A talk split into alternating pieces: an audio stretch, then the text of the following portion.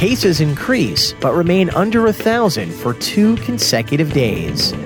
COVID Korea update Wednesday, January 6th, 2021. The Korea Disease Control and Prevention Agency reports 809 local infections and 31 infected international arrivals for a total of 840 new cases.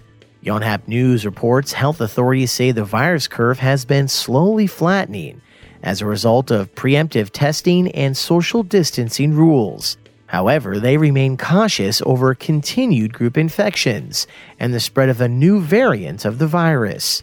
South Korea has now reported 12 cases of the more contagious variant, first identified in the UK.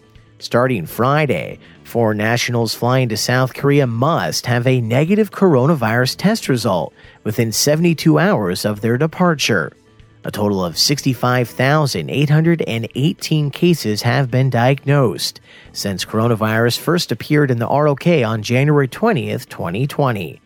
20 additional people have died of COVID 19 in the past day, for a total of 1,027 deaths.